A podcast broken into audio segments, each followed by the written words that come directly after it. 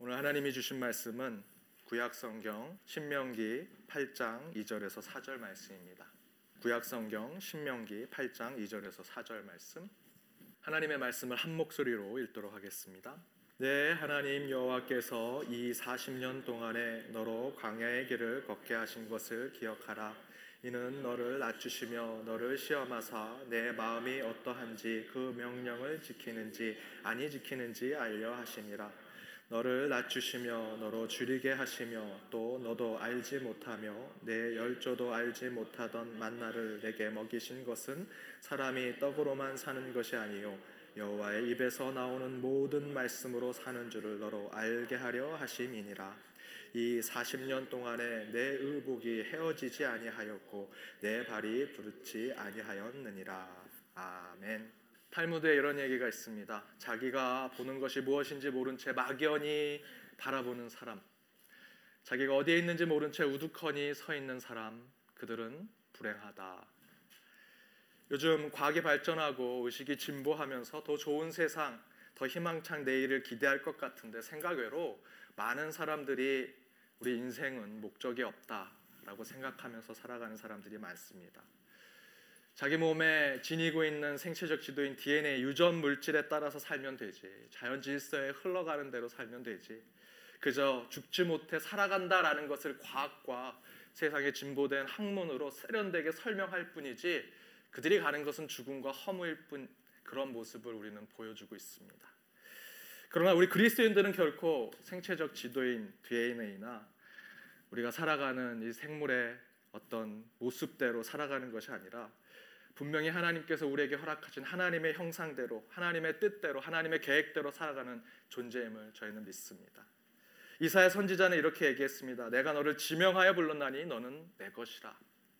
목적을 가지고 우리는 이 땅에 왔다라는 것입니다. 하나님의 목적으로 하나님의 뜻하신 대로 하나님의 계획하신 대로 분명히 저희는 이곳에 왔습니다.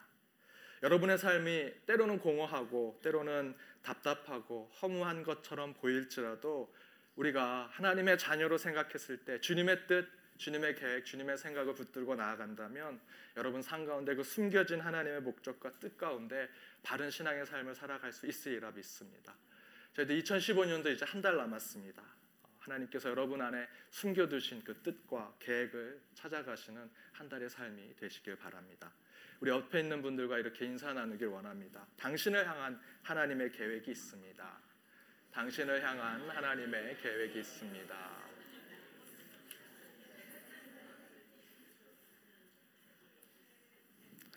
예, 여러분을 향한 하나님의 계획이 2015년도 한 달 가운데 또 발견되기를 바랍니다. 말씀을 나누도록 하겠습니다. 오늘은 대강절 첫 번째 주일입니다. 2015년도 한 해를 마무리하면서 말씀 시리즈로 끝까지 하나님의 뜻을 갈망하라라는 전체 주제로 한 달 동안 말씀을 나누고자 합니다. 오늘은 즐거운 항복이라는 제목으로 말씀을 나누려고 합니다. 한 달 동안 대강절 말씀 시리즈로 설교할 때 함께 읽어갈 책은 기독교 영성가인 데이비드 베너가 쓴 하나님의 뜻을 갈망하다라는 책입니다. 이 책에서 데이비드 베너 교수는 이렇게 묻습니다. 한 해 당신은 하나님이 주신 시간과 만남과 물질을 하나님의 뜻에 갈망하는 그 곳에 사용했습니까? 라고 묻습니다. 곧 2015년도 한 해 하나님이 원하시고 하나님이 내게 기대하셨던 삶을 살아갔느냐라고 묻는 것입니다. 그런데 이 책에서 이 데이비드 베너는 이 질문을 다르게 표현합니다. 이렇게 표현합니다. 한 해 하나님께 항복하며 살았습니까? 한 해 여러분은 하나님께 항복하며 살았습니까? 한해 나의 삶을 하나님의 뜻을 갈망하면서 살아가는 삶이었는지라는 질문에 이 배너 교수는 한 해 내가 정말 하나님께 항복하는 삶을 살았는지 질문을 돌려서 우리에게 묻고 있습니다. 그런데 여러분 항복이 무엇입니까? 한자로 항복은 내를 향 엎드릴 복, 엎드려 내려앉는 모습을 이야기합니다. 적군이나 상대에게 내 목을 보여주는 것입니다. 그 앞에 고개를 숙이고 절을 하면서 내 목을 보여주면서 나를 죽여도 좋습니다. 내 생명은 당신에게 있습니다. 라는 것으로 이야기하는 것입니다. 전쟁 속에서 항복하는 것은 나는 당신의 노예가 되겠습니다. 종이 되겠습니다. 포로가 되겠습니다. 라고 적군과 상대방에게 자신의 생명을 전체적으로 이임하는 것을 항복이라 이야기합니다. 그것은 곧 치욕적이고 굴욕적인 모습을 보여주는 것입니다. 그렇다면 이 베너 교수가 한해 우리가 하나님께 항복하는 삶을 살았습니까? 라는 질문은 하나님 앞에 치욕적이고 굴욕적인 모습으로 한 해를 살았느냐라는 질문일까? 그것은 아니겠죠. 이에 대해서 베너 교수는 이런 표현을 씁니다. 그것은 즐거운 항복이어야 한다. 그것은 즐거운 항복이어야 한다. 항복은 굴욕적이고 치욕스럽고 부끄럽기 짝이 없는 것인데 이 항복이 하나님 앞에서 하나님을 향해서 이루어지는 항복은 즐겁고 행복한 항복이 될 것이다 라고 설명하는 것입니다. 그렇다면 도대체 이 즐거운 항복이라는 의미는 무엇일까? 저는 이 즐거운 항복을 제 삶의 주변에서 보았습니다. 우리 교회 당루님들과 당회를 할 때 저는 굉장히 좋습니다. 목회자들 주변에 있는 분들을 만나면 다들 방해가 힘들다, 성도님들이 힘들다 하지만 저는 어, 여러분을 늘 자랑합니다. 우리 교회를 자랑하고 우리 당회 장로님들을 항상 자랑합니다. 당회 분위기가 항상 좋습니다. 항상 모여서 서로 기도하고 축복하고 또 회의할 때 교회의 사역들을 정말 은혜 가운데 저희들 잘 서로 상의합니다. 특별히 당회가 행복한 이유는 회의가 일찍 끝나기 때문입니다. 그런데 어느 날 저희 당회도 길게 하던 때가 있었습니다. 해 안건이 많아서 길게 할 수밖에 없었습니다. 그래서 점심에 만나서 저녁 때까지 회의를 했습니다. 그래서 제가 우리 장로님들 표정을 보니까 굉장히 부담스러워 하시는 얼굴을 제가 보았습니다. 그래서 이렇게 말씀드렸습니다. 장로님 정말 죄송합니다. 오늘 저녁까지 저녁까지 먹으면서 회의를 해야겠습니다. 라고 말씀드렸는데 그 말씀을 드리자마자 우리 장로님들이 동시적으로 셀폰을 다 꺼내시면서 누군가에게 전화를 하십니다. 누굴까요? 예, 집에 계신 권사님들께 다 전화를 하시는 겁니다. 여보, 오늘 당회가 늦게 끝날 것 같아. 먼저 밥 먹어요. 식사해요. 먼저 가세요. 다들 사장님에게 전화하듯 두 손을 받으면서 전화를 하셨습니다. 그 전화가 끝나니까 우리 장로님들 표정이 너무나 밝아지셨습니다. 저는 그때 느꼈습니다. 아, 이게 행복한 구속이구나. 즐거운 항복이구나. 저희 장로님들의 이런 모습을 보면서 아내에게 구속 받으시지만 그 가운데 행복한 모습이 있구나. 저희 교회 토요일 날 새벽기도 끝나면 작은 예찬을 우리 친교실에서 나눕니다. 희한하게 그 예찬을 가면 어, 남자 반 여자 반 따로 앉습니다. 여자 우리 성도님들 따로 앉고 남자 성도님들 따로 앉습니다. 제가 항상 남자 성도님들 자리에 앉아서 우리 남자 성도님들의 눈치를 이렇게 보면 우리 남자 성도님들이 항상 눈이 어, 우리 여자 성도님들 테이블로 갑니다. 내 아내가 얘기가 끝났나? 언제 가야 하나? 보통 그렇게 같이 얘기하고 있다가 여자 성도님이 뻘떡 일어나서 여보 갑시다 하면 막 한참 얘기하다가도 뻘떡 일어나서 아내를 쫓아가십니다. 근데 거꾸로는 되지 않습니다. 남자 성도님이 일어나서 우리 갑시다 그렇게 얘기하면 나 조금만 얘기하고요 하면 그냥 다시 와서 자리에 앉아서 얘기를 하십니다. 여러분 정말 궁금하시다면 저희 토요일 새벽기도 오시면 확인하실 수 있습니다. 그런데 저는 그 모습이 굴욕적이거나 부끄럽게 느끼지 않습니다. 아름답고 행복해 보입니다. 바로 그런 모습이 즐거운 항복일 것입니다. 항복 자체는 상대방에게 모든 것을 맡기고 치욕스럽고 굴욕적인 모습이지만 그것이 사랑 가운데 이루어지고 사랑하는 사람 앞에 향해서 이루어진다면 그런 항복과 그런 내려놓음은 우리에게 즐거운 항복이 될 것입니다. 오늘 본문을 다시 한번 생각해 보십시오. 이스라엘 백성이 40년 광야 생활을 돌아보면서 이렇게 말합니다. 2절과 3절 말씀 다시 한번 읽어보겠습니다. 스크린을 보시고 함께 읽으면 됩니다. 내 하나님 여호와께서 이 40년 동안에 너로 광야의 길을 걷게 하신 것을 기억하라. 이는 너를 낮추시며 너를 시험하사 내 마음이 어떠한지 그 명령을 지키는 자 아니 지키는 줄 알려 하심이라. 너를 낮추시며 너로 줄이게 하시며 또 너도 알지 못하며 내 열조도 알지 못하던 만나를 내게 먹이신 것은 사람이 떡으로만 사는 것이 아니요 여호와의 입에서 나오는 모든 말씀으로 사는 줄을 너로 알게 하려 하심이니라. 아멘. 나를 낮추시고 시험하시고 줄이게 하시고 깨닫게 하시는 것 그래서 여호와 하나님 앞에 완전히 항복하게 하시 40년의 그 광야의 세월은 끝내는 여호와 입에서 나오는 말씀을 깨닫게 하기 위함이었다라고 이야기해 주십니다. 바로 출애굽한 이스라엘 백성이 40년 광야를 통해 죽기까지 고생하면서 거룩한 항복의 삶을 살았던 것은 하나님께 나아가는 신앙의 길, 신앙의 정도를 이야기하는 것이다. 따라서 하나님께 항복하는 삶이 진정한 우리의 신앙의 삶임을 보여주는 말씀입니다. 바로 데이비드 베너 교수도 이 책에서 우리가 한 해의 삶이 하나님 앞에 그런 즐거운 항복이 있었는지를 우리에게 묻는 것입니다. 그러면서 베너 교수는 이렇게 얘기합니다. 어쩌면 당신은 나와 마찬가지로 하나님의 사랑의 깊이에 대해 알기 시작했지만 아직도 그 사랑에 온전히 항복하기를 거부하고 있을 수 있습니다. 당신은 나처럼 당신의 계획을 하나님의 의지에 순복시키기보다 당신의 계획에 맞추어 하나님을 이용하려고 노력하고 있을 수 있습니다. 그렇게 말하면서 왜 여전히 우리는 한 해를 마무리할 때가 되면 내가 해왔던 성취해왔던 이루어왔던 한 해의 삶을 실망하고 낙심하는지 계획하고 믿음대로 기도하면서 해왔던 그 삶이 다 이루어지지 않았다고 생각하면서 좌절하고 실망하는지를 설명하고 있습니다.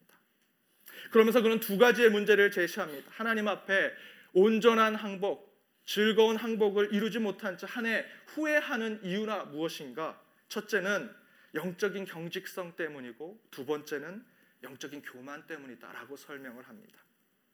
바로 이런 영적 경직성과 교만이 우리가 새해 처음에 세웠던 계획들이 잘 이루어지지 못하게 하는 우리의 신앙의 문제다라는 것입니다. 그렇다면 이 영적 경직성과 이 교만이 새해 초에 세운 계획을 어떻게 내가 갈망하는 하나님의 뜻한 삶을 살지 못하게 하는가? 먼저는 앞에서 말씀드린 대로 영적 경직성 때문이다. 베너 교수는 이 영적 경직성을 점검되지 않은 자기 통제라고 이야기합니다. 점검되지 않은 자기 통제.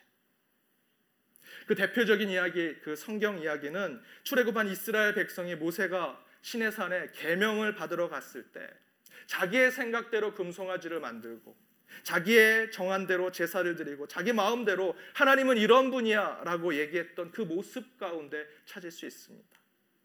출애굽기 32장 8절에 이렇게 얘기합니다. 그들이 내가 그들에게 명령한 것을 명령한 길을 속히 떠나 자기를 위하여 송아지를 부어 만들고 그것을 예배하며 그것에게 제물을 드리며 말하기를 이스라엘아 이는 너희를 애굽 땅에서 인도하여 낸 너희 신이라 하였도다. 성경에서 지금 이 출애굽기 32장만 빼서 금송아지를 만드는 이야기만 본다면 지금 그들의 신앙은 굉장히 좋아 보입니다. 지금 그들이 자신이 간직했던 아주 소중히 간직했던 금을 다 헌신하면서 내놨습니다. 희생하면서 내놨습니다. 그리고 그 금을 한데 모아서 하나의 하나님의 형상을 만들었습니다. 금송아지로 누구나 보고 다 경배할 수 있도록 만들었습니다. 또한 그들이 정한 거룩한 절차와 방법으로 제사를 드리고 예배를 드렸습니다. 뭐가 문제입니까? 신앙적으로 좋지 않습니까? 우리가 제대로 예배 드리고 제사 드리는 것 아닙니까? 라고 말할 수 있습니다. 그런데 그들을 향한 하나님의 분노는 어디에서도 볼 수 없는 강한 분노가 나타납니다. 출애굽기 32장 10절에서 그들을 향한 진노가 너무나 커서 그들을 진멸하시겠다는 하나님의 음성이 나옵니다. 바로 그들의 모습이 점검되지 않은 자기 통제로 인한 잘못된 신앙의 모습을 보여주고 있는 것입니다. 금송아지를 만든 그 이스라엘 백성의 잘못은 8절 중간에 나와 있습니다. 자기를 위하여. 자기를 위하여. 자기를 위해 금송아지를 만들고 자기를 위해 제사를 드리고 자기를 위해 하나님은 이런 분이다라고 생각하는 신앙의 모습. 여러분 인간은 절대로 자기를 위해 자기의 결정으로 바르고 온전한 삶을 살아갈 수 없습니다. 우리 인간은 늘 상대를 타인을 이웃을 생각하면서 살아가야 합니다. 인간의 인자는 두 사람이 서로 기대고 있는 모습입니다. 나 스스로를 점검하고 반성할 수 없습니다. 반드시 우리는 상대방을 생각해야 합니다. 독일의 하버마스라는 철학자는 이렇게 얘기합니다. 반성이라는 것은 타인의 관점에서 나를 대상화해서 타인이 나를 바라보고 평가하는 것을 말한다.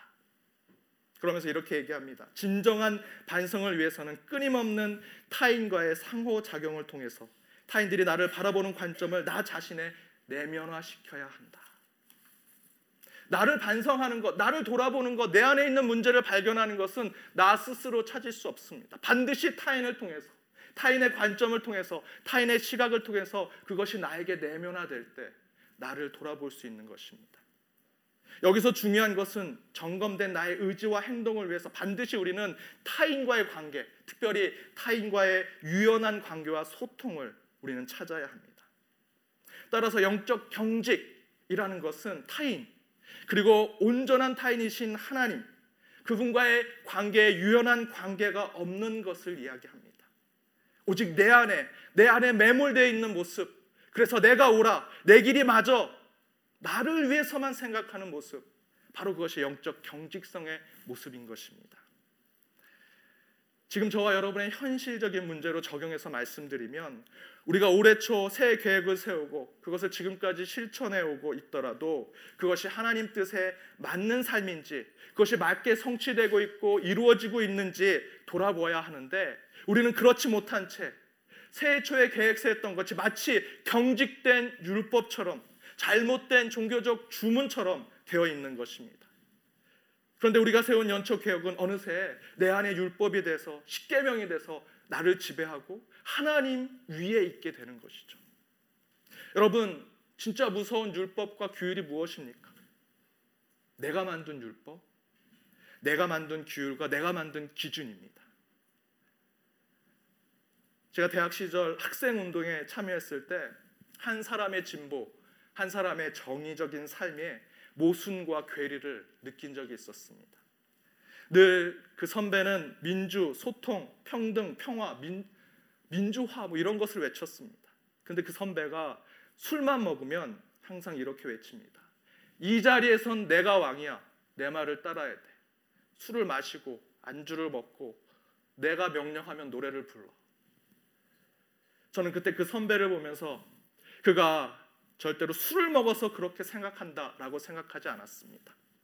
저 사람은 원래 저런 사람이다. 자기를 위해 학생 운동을 하고 자기를 위해 인권 운동을 하는 자기를 위해 정의를 외치는 자기의 이득을 위해서 세상의 선함을 추구하는 자. 가식적인 진보 지식인의 모습을 보았습니다. 여러분, 내 기준으로는 멀쩡한 사람도 죽일 수 있고 내 머릿속에 있는 법과 규율로는 아무 죄 없는 사람도 죄인을 만들고 왕따시키고 바보를 만들 수 있는 것이라 생각합니다. 바로 그것이 영적 경직성에 빠져 있는 우리의 모습입니다. 바로 그런 모습 때문에 우리는 한 해 하나님이 이끄시는 삶을 살아오지 못한 것입니다. 내가 1월 1일 세운 계획인데, 내 기준인데, 연초에 내가, 세운 목표인데, 그 세회 계획인데, 그런데 그것이 어느새 하나님 위에 가 있습니다. 내 어떤 기준보다도 더 위에 가 있습니다. 경직된 율법이 되고 내 안에 계명이 되어 가고 있습니다. 이에 대해서 영적 경직성을 극복하기 위해서 이 베너 교수는 예수의 삶을 요청합니다. 그는 이렇게 얘기합니다. 우리는 예수님에게서 이러한 경직성을 찾아볼 수 없습니다. 물론 예수님의 강한 결심과 일정한 영적 훈련은 두드러진 것이었지만 그분의 인생은 틀에 박힌 예측 가능한 삶이 아니라 유연한 삶이었습니다. 그분의 영적 훈련은 자신의 뜻과 영을 하나님의 뜻에 맞추는 일에 일조하였습니다. 그것은 하나님의 사람으로 감화된 마음에서 시작된 것이지 스스로 통제하려는 의지, 곧 영적 경직성에서 시작된 것이 아니었습니다. 사랑하는 여러분, 이런 예수님의 마음으로 우린 한 해를 돌아봐야 합니다. 혹시 내가 너무 경직된 삶으로 나를 죄한 다른 모든 사람을 정죄하고 있지는 않은지 내가 세운 계획을 절대 권력의 법령처럼 생각하면서 타인을 괴롭히고 가족을 힘들게 하면서 경직된 태도로 삶의 태도로 살아가고 있지는 않았는지 혹시 그랬다면 예수님의 그 유연한 태도가 우리 가운데 필요합니다. 또한 좀 더 다른 사람들의 마음을 한 번 더 헤아릴 필요가 있습니다. 더 중요한 것은 하나님의 뜻을 내 계획 가운데 맞추고 적용했는지, 지금 내가 한 해 세운 계획들이 하나님의 뜻 가운데, 하나님의 뜻을 갈망하는 가운데 나아가고 있는지 돌아볼 필요가 있습니다. 하나님 앞에 행복한 항복은 나의 경직된 삶을 유연하게 만드는 것입니다. 또한 두 번째 새해에 세웠던 우리의 삶이 하나님의 뜻대로 이루어지지 않는 두 번째 이유는 교만함 때문이다라고 얘기합니다. 여기서 교만함은 이런 뜻을 가지고 있습니다. 실제로 2015년 돌아보면 계획했던 일들, 여러분 기도했던 것들 생각해 보니 다 이루어졌다. 내가 이뤄냈다라고 생각하는 사람들, 바로 그런 사람들 가운데 교만이 있을 수 있다라는 것입니다. 특별히 저와 여러분과 같은 그리스도인들, 내가 기도했더니 응답됐더라.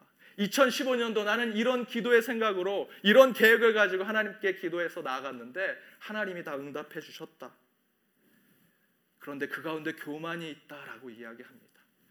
우리 그리스도인들은 한 번 더 생각해 볼 필요가 있습니다. 즉 여기서 교만은 삶을 내가 통제할 수 있고 어떤 상황도 내가 이겨내고 극복할 수 있고 더욱이 내가 기도하면 하나님은 응답해 주실 수 있다라는 지나친 확신 그것 또한 교만이 될 수 있다라는 것입니다. 때로 우리는 그것을 보고 믿음이 좋다라고 이야기하기도 합니다. 그러나 그것은 동전의 양면과 같습니다. 믿음이 좋다라는 평가는 거꾸로 교만해질 수 있다라는 것입니다. 따라서 영적인 교만 속에서 유일한 대안은 하나님 앞에 철저한 항복을 이루는 것. 주님 앞에 즐거운 항복을 우리 가운데 선언하는 것입니다. 베너 교수는 그런 교만한 자들, 곧 하나님께 했던 기도마저도 자신이 다 총재할 수 있다라고 믿고 있는 그들, 그들이 보여주는 그 교만은 곧 자신의 약점과 치부와 단점으로부터 자신을 보호하기 위한 갑옷이다라고 이야기합니다. 그러면서 하나님을 벌거벗은 채로 만나고 자신의 마음과 약점을 다 열어놓고 다른 사람들과 만나 배울 때 우리는 교만의 옷을 벗고 가장 정직하고 객관적인 마음으로 내 삶을 돌아볼 수 있고 평가할 수 있다라고 이야기합니다. 교만은 실제로 실체가 있는 것이 아닙니다. 교만은 철저히 껍데기일 뿐입니다. 따라서 우리는 그 교만을 벗어 던져야 합니다. 나의 단점, 약점, 치부와 부족함을 가리고 숨기기 위해 걸쳐 입었던 교만이라는 옷을 던져야만 진짜 올 한 해 내가 이뤄낸 성취와 이뤄낸, 이뤄냈던 것들에 대한 평가가 온전히 이루어질 수 있는 것입니다. 지금 11월까지 저희들이 걸어온 이 시점에 많은 것들을 성취했을 것입니다. 그런데 혹시 그 성취된 것이 교만의 옷이 덮여져 있지 않은지, 교만의 옷 안에는 내 치부와 약점과 단점이 가려져 있습니다. 그것을 가리려고 나는 2015년 동안 잘해왔어, 성취했어, 이뤄냈어. 그러나 그 교만의 옷을 벗어 던지면 그 안에 내가 숨기고자 했던, 내가 가리고자 했던 약점과 치부와 우리의 잘못과 죄악이 그 안에 있을 수 있다라는 것입니다. 뽐내기를 좋아하는 한 스승이 지진이 일어날 때마다 용기 있고 대담한 모습을 자기 제자들에게 자랑하고 뽐냅니다. 그날도 큰 지진이 일어났습니다. 제자들과 함께 차를 마시다가 지진이 일어났습니다. 제자들은 쓰러지고 넘어지고 소동이 났습니다. 하지만 스승은 흔들리는 그 땅 앞에 그 찬을 두고 계속해서 차를 마십니다. 지진이 끝났습니다. 그때 스승이 말합니다. 너희 모두가 겁을 먹었을 때 내가 차분히 차를 마시는 모습을 보았느냐? 예, 보았습니다. 혹시 내가 그 차를 마실 때 찻잔도 흔들리지 않았느냐? 흔들렸느냐? 너희들 그것도 보았느냐? 그때 한 제자가 용기를 내서 이렇게 얘기합니다. 예, 스승님, 찻잔이 흔들리지 않았습니다. 하지만 스승님이 드신 것은 차가 아니라 간장이었습니다. 여러분, 스승이면 뭐 합니까? 자기의 치부를, 자기의 잘못을, 자신의 문제를 가리려고 스승은 여전히 교만의 옷을 입고 있는 것입니다. 여러분 한 해 동안 이뤄내신 것, 성취한 것, 그것이 혹시 교만의 옷을 입고 있지 않은지 돌아보셔야 합니다. 사랑하는 성도 여러분, 교만의 옷을 벗어버리기, 바랍니다.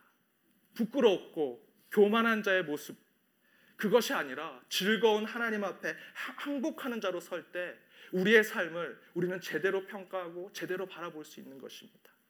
올 한 해를 제대로 반성하고 평가하기 위해서는 우리는 하나님 앞에 즐거운 항복하는 자로 서야 합니다.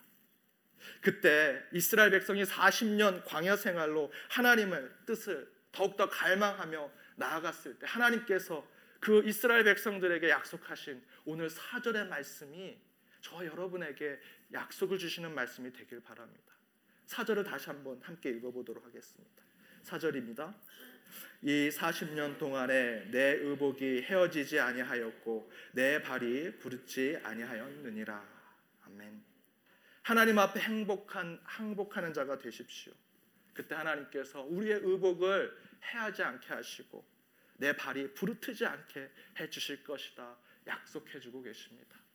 여러분 즐거운 항복하는 자로 하나님 앞에 바로 섰을 때 2015년도 남아 있는 한 달이 오직 주님이 이끄시는 삶이 되게 되리라 믿습니다. 그 삶 가운데 살아가시는 저와 여러분이 되기를 주님의 이름으로 축원드립니다.